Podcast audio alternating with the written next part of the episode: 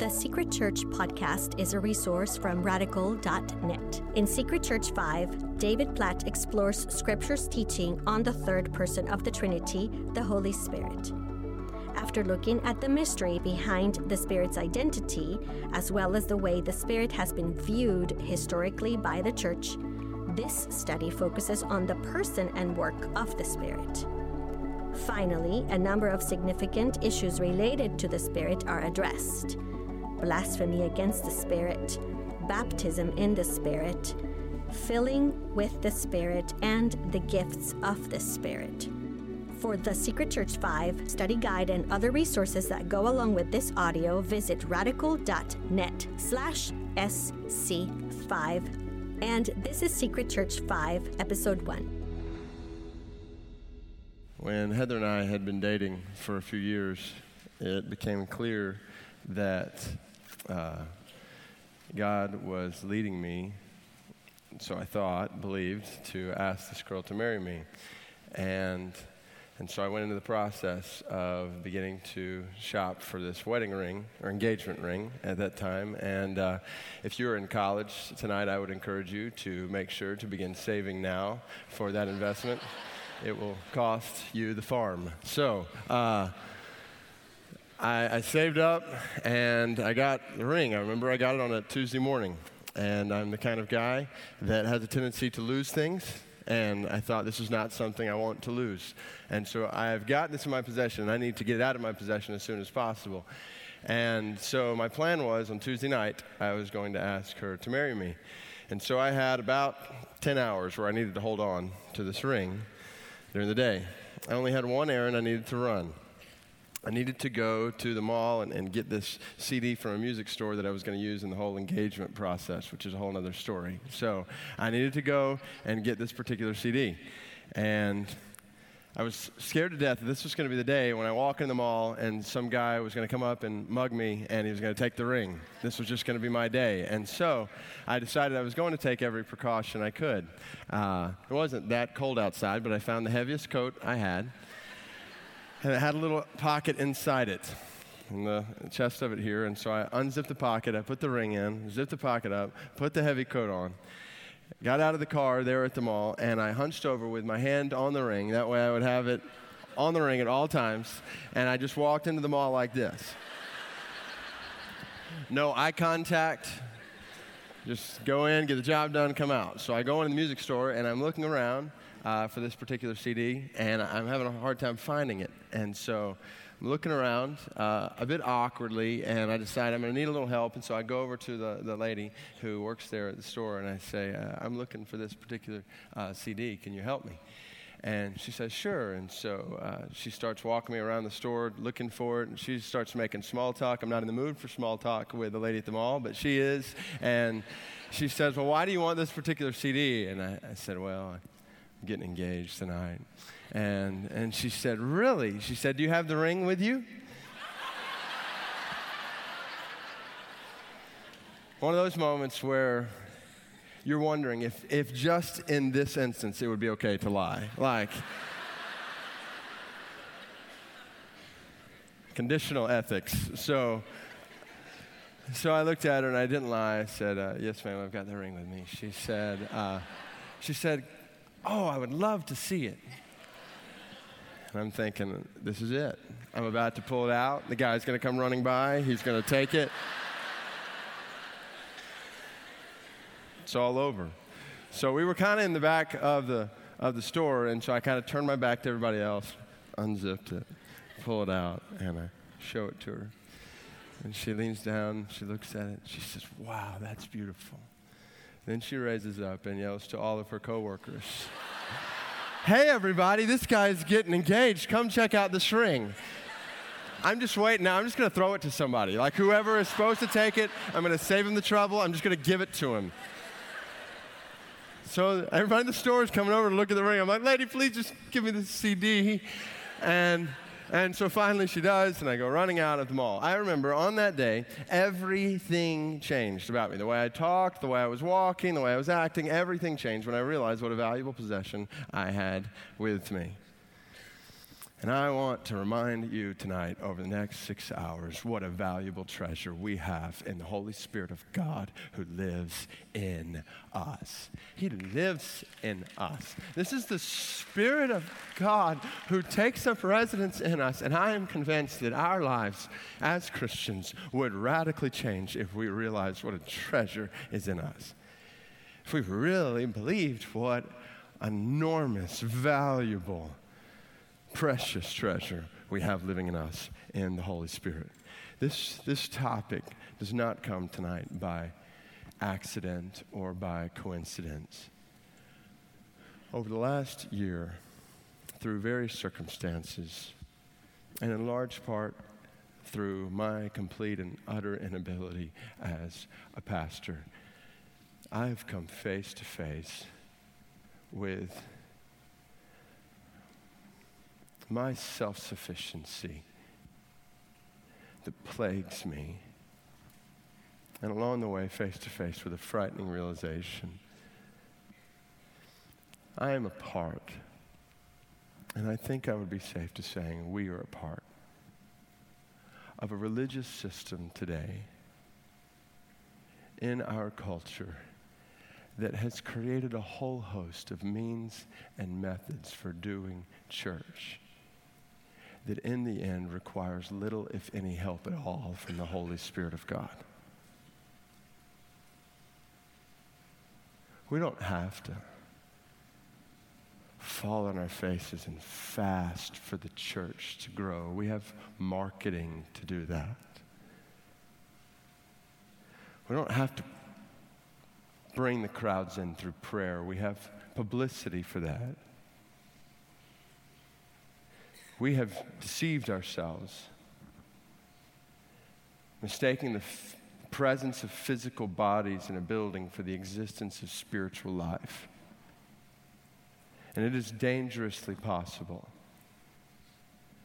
I'm convinced in my own life, in the church here, and churches that are represented around this room, it is dangerously possible for us to go through the routines and the programs and the stuff we do in church and get to the end and look back and realize that the Spirit of God has been almost entirely absent and completely neglected in the process. I am convinced more than ever that the greatest hindrance, and I know this is a bold statement, but I don't think it's overstatement, the greatest hindrance to the advancement of the glory of God in the world today is the attempt of the church of God to do the work of God apart from the power of the Spirit of God.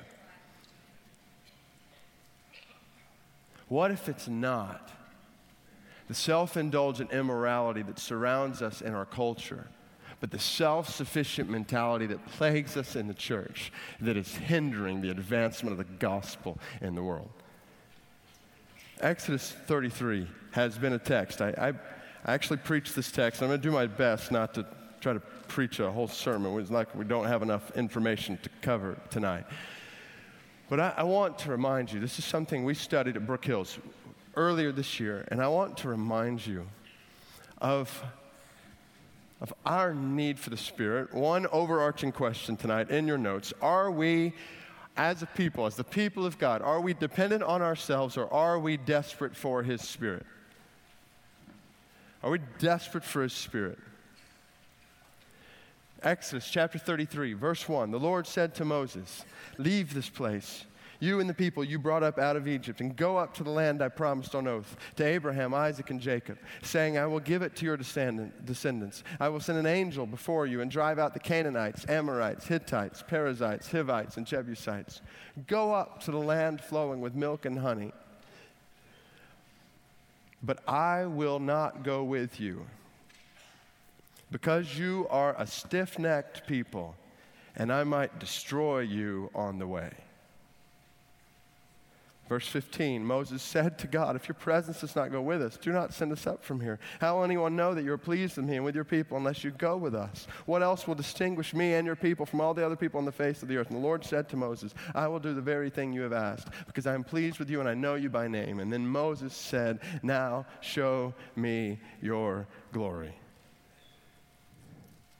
Here's Moses beginning of this chapter. He's led the people of God out of slavery in Egypt through The desert, some to this point, this is before the wanderings in the desert, but they've seen bread come from heaven and water come from rocks, and God has, has poured out His grace and His majesty, led them through the Red Sea where they looked in their rearview mirrors and saw the water come crumbling down on the Egyptians. God has shown Himself. And he gets to this point, and right after Exodus 32 is when Moses is meeting up on the mountain with God. He comes down from the mountain, and the people of God are worshiping a golden calf and indulging in all kinds of revelry. It's one of the most incredible pictures of intercession in the whole Old Testament in Exodus 32. Moses pleads on behalf of the people of God. And by God's grace, at the end, only 3,000 people die. Only 3,000. And then God says in Exodus 33 here's the deal I've promised you this land. It's the promised land, land flowing with milk and honey. It's yours. It's yours to take. The only problem is, I'm not going with you into that land. So there Moses is. He can have the, the blessings of God, the promised land. He can have the blessings of God apart from the presence of God. How would we respond? Be careful before we answer that question. Blessings of God apart from the presence of God. Isn't this exactly the brand of Christianity that we have manufactured today? Pray this prayer, go to heaven, experience the blessings of God. You don't have to live with Him as your Savior and your God. You don't have to experience His authoritative presence in your life on a moment by moment basis. It's blasphemy. You don't go to heaven if you don't want God. Contrary to popular evangelistic invitations today, we do not come to Christ to get forgiveness and to get best life and abundant life and heaven and all of these things. Not that those things are not good, but we come to Christ to get God. And all these things flow from God. And we need God. And only the Spirit of God can reveal Himself to us. And so Moses pleads in this chapter God, I cannot move one step forward without the fullness of your presence. This is huge for our understanding of this topic tonight. Why we must be desperate for the Spirit. Four reasons, very quickly. Number one, we have an assignment that we cannot fulfill. We have an assignment we can't fulfill. Moses looks at what God is calling him to do the task God has put before him to lead these people in the promised land. And he says, I can't do it, God. There is no way that I can take this people into that land apart from your presence. There is an obvious discrepancy between what you're calling to do, me to do and the resources you have given me to do it. He sees the depth, the magnitude of the task that he has, and that drives him to desperation. Maybe one of the reasons that we lose a sense of desperation for the Spirit is because we lose sight of the magnitude of the tasks that we have been called to. Let's be honest, since we last gathered together for Secret Church, if you were here in early May, since that time, just right after that, you know over 100,000 people swept away by a cyclone in Myanmar. Over 70,000 people killed almost instantly in an earthquake in China. Most of them, most of that 170,000 plus, having little to no knowledge of the gospel. And since we've gathered together, there have been changes in our country, here. The need around the world continues to grow with the global food crisis in light of economic woes. Is as long as we think we can program our way out of this in the church, then we are hopeless. But when we say, God, this task is too great for us to do, we've got to have your spirit. Now we're understanding. We have an assignment we can't fulfill. This is why we've got to be desperate for His Spirit. We have a privilege we can't forsake. That's the second thing there. This is Moses. The picture here, go to verse 7. I just want you to picture this with me, remind you of this picture. Verse 7 Moses used to take a tent and pitch it outside the camp some distance away, calling it the tent of meeting. Anyone inquiring of the Lord would go to the tent of meeting outside the camp. And whenever Moses went out to the tent, listen to this, picture this. All the people rose and stood at the entrances to their tents, watching Moses until he entered the tent. Moses went into the tent, the pillar of cloud would come down and stay at the entrance while the Lord spoke with Moses. Whenever people, people saw the pillar of cloud standing at the entrance of the tent, they all stood and worshiped, each at the te- entrance to his tent. And the Lord would speak to Moses face to face as a man speaks with his friend. If that verse, verse 11, does not astound you, astound us, we don't know God. Get the picture. Whenever Moses starts walking out to this tent that's set up, you're hanging out in your tent. One day, talking with friends, all of a sudden word gets out Moses is going to the tent. And so you and thousands and thousands and thousands of other people come outside your tents and you stand in silent awe as you watch this man walk in front of you. You gaze as he journeys down to this tent and he opens this tent, walks in, closes it, and a pillar of cloud comes and rests on it. And the whole community of faith is standing in awe because there is a man who is meeting with God. What a sight. And it's one of those places we just can't leave this text in the Old Testament Ladies and gentlemen, I remind you that by the grace of God, through the power of the Holy Spirit of God, we do not have to come out and watch some man, some select leader go in and meet with God. Every single one of us in this room who has a relationship with Christ has the privilege of being in the tent with this God. And not just, not just being in the tent, you are the tent. You're the tent. He dwells with us. What a privilege that we have, a privilege that was reserved for only a select few in the Old Testament that you and I have the privilege of living in and walking in and experiencing on a daily basis. We've got to be people who are desperate for a spirit. How can we get so busy with stuff and ignore this privilege? We have a privilege we can't forsake. We have a family we can't forget. Whole picture in Moses, and uh, Moses is praying in verse 15 and 16 is not just for God's blessings on him, but on God's blessings on the people of God. He's calling out for God to pour out his fullness of his presence on me and your people, on us. You're doing this among us. And this corporate thing. We're going to see this throughout the night. The Spirit of God moves among his people. Yes, he does work in our lives individually, no question. But his work is ultimately about a people and conforming a people into the image of Christ. We're together in this thing. Our people. And then, fourth reason, we have a God we cannot fathom. When you get to verse 18, and Moses says, Now show me your glory. I think it's one of the most bold prayers in the Old Testament. I mean, think about it. This is the guy who saw God's glory in a burning bush, who was on the front lines of all those plagues in Egypt, who got to lead the people of God through the Red Sea. This is the guy who got, guy who got to hit the rock so that water comes out and got to intercede so that food would come down from heaven. When everybody else had to flee the mountain, because it was too dangerous. Moses is the one who got, up, got to go up on the mountain and see the glory of God. If anybody had seen the glory of God, Moses had. And now he comes to this point and he says, Now show me your glory. How can he ask that? Here's how. Once you taste of the glory of this God, you have an insatiable desire for more and more and more and more and more. You want to experience more of His glory. And this is why we've got to be a people who are desperate for His Spirit. Because, this is where John 16, 12 through 15 is a place we'll look. You might just write it down here. But John 16, 12 through 15 is when Jesus says to His disciples, the Spirit, when He comes, is going to take all that I have, all that is mine, and He's going to make it known to you. He says, all that, Jesus says, all the Father has belongs to me, and the Spirit is going to take all that I have and make it known to you. That's good news. That's a lot of stuff.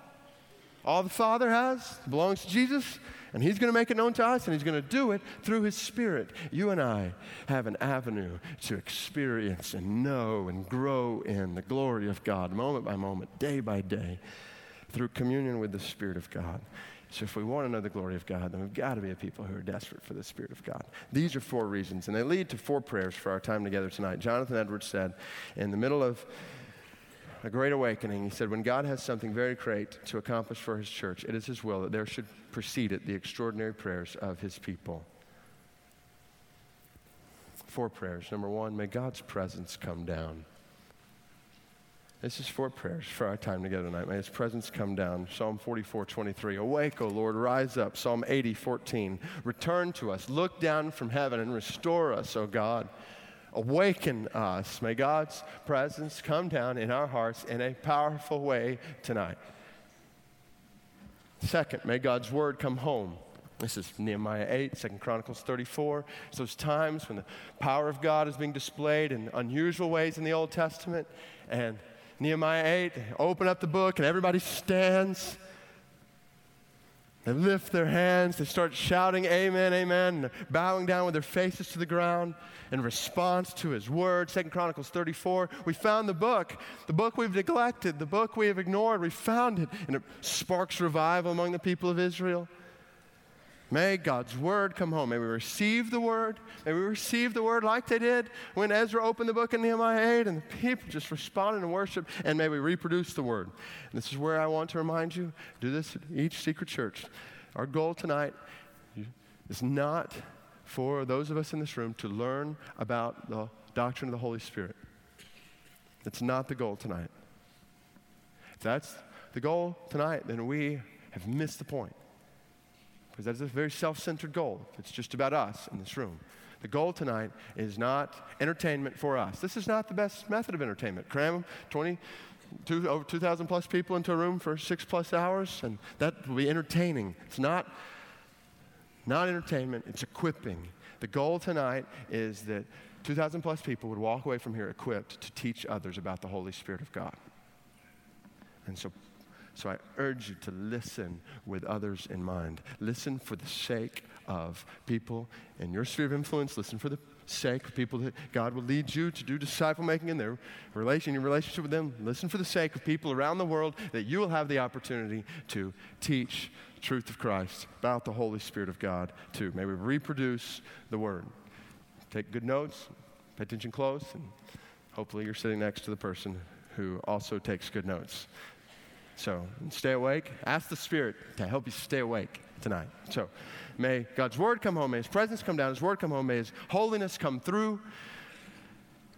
I, am praying that our time together tonight would be a refining time, that we would be conformed more into the image of Christ. It's not just Bible study for the sake of Bible study. We want to be more like Christ at 12, 12.30 tonight than we are right now. We want to grow in holiness and prayed. I've prayed for you that God would, by His Spirit, quicken our consciences tonight, that He would expose sin in our lives, that He would refine us and, and purify us as we look at the Holy Spirit of God tonight. May His holiness come through, and fourth, may God's people come alive.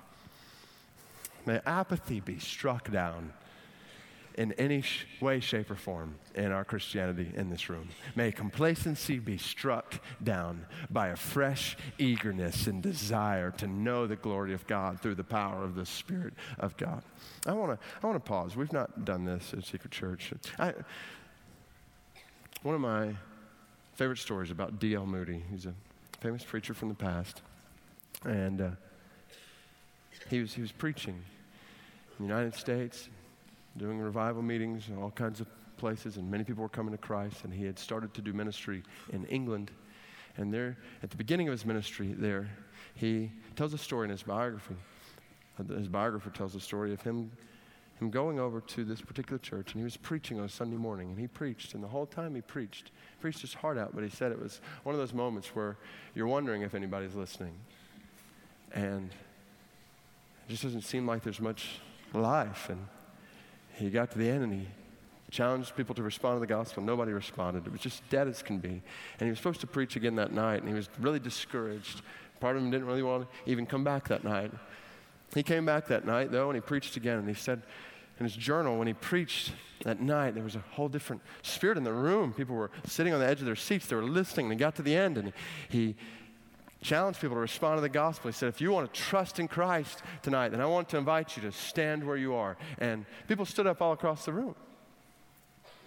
Same people that were sitting there in the morning that seemed like they were asleep. And so Moody thought, well, maybe they misunderstood me. And so he told them to sit down. He said, wait, wait, sit down. And he went through the gospel again. And he said, now, if you really want to trust in Christ tonight, stand up now. And more people stood up the second time than the first time. Moody was still not convinced something's missing here. And so he told him to sit back down. True story. He said, sit back down. And he goes to the gospel again and he says, now, if you really want to respond to Christ tonight, then meet me and the pastor in a side room after the meeting is over. He said, We'll just see if they really are interested in this, and we'll go over there. And so they dismiss the meeting, and they go into the side room, and it's packed, standing room only, in this room. Moody's still not convinced. He goes through again and he says, Now, if you really want to trust in Christ, you come back tomorrow night. Moody was leaving town the next morning. He says, You come back tomorrow night, and the pastor will share with you then. And so he gets, he gets up the next morning and leaves town. True story. Leaves all these people hanging.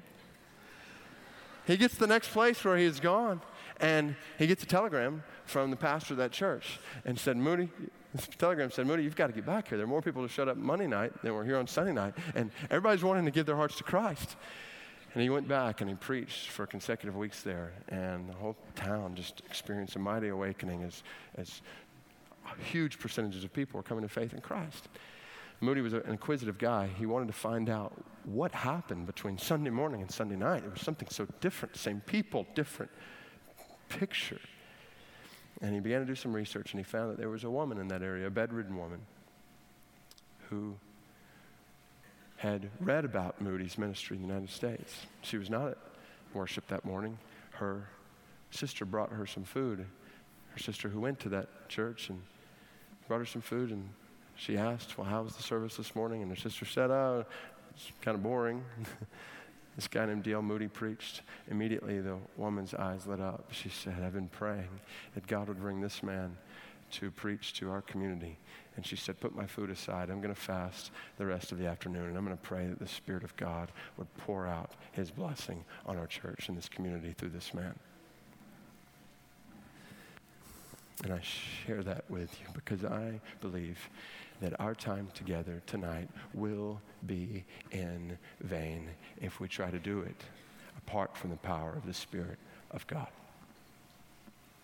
And so I want to invite you, with two or three people around you, to take just a couple of minutes. And I want us to ask, I want us to plead, I want us to pray in desperation, Spirit of God, teach us, show us, refine us. These four prayers may your presence come down, may your word come home, may, you, may your holiness come through, and may, may your people come alive tonight. Take a minute with two or three people around you and, and pray together. Just pray together, and then after just a couple of minutes, then I will close this. Pray together now.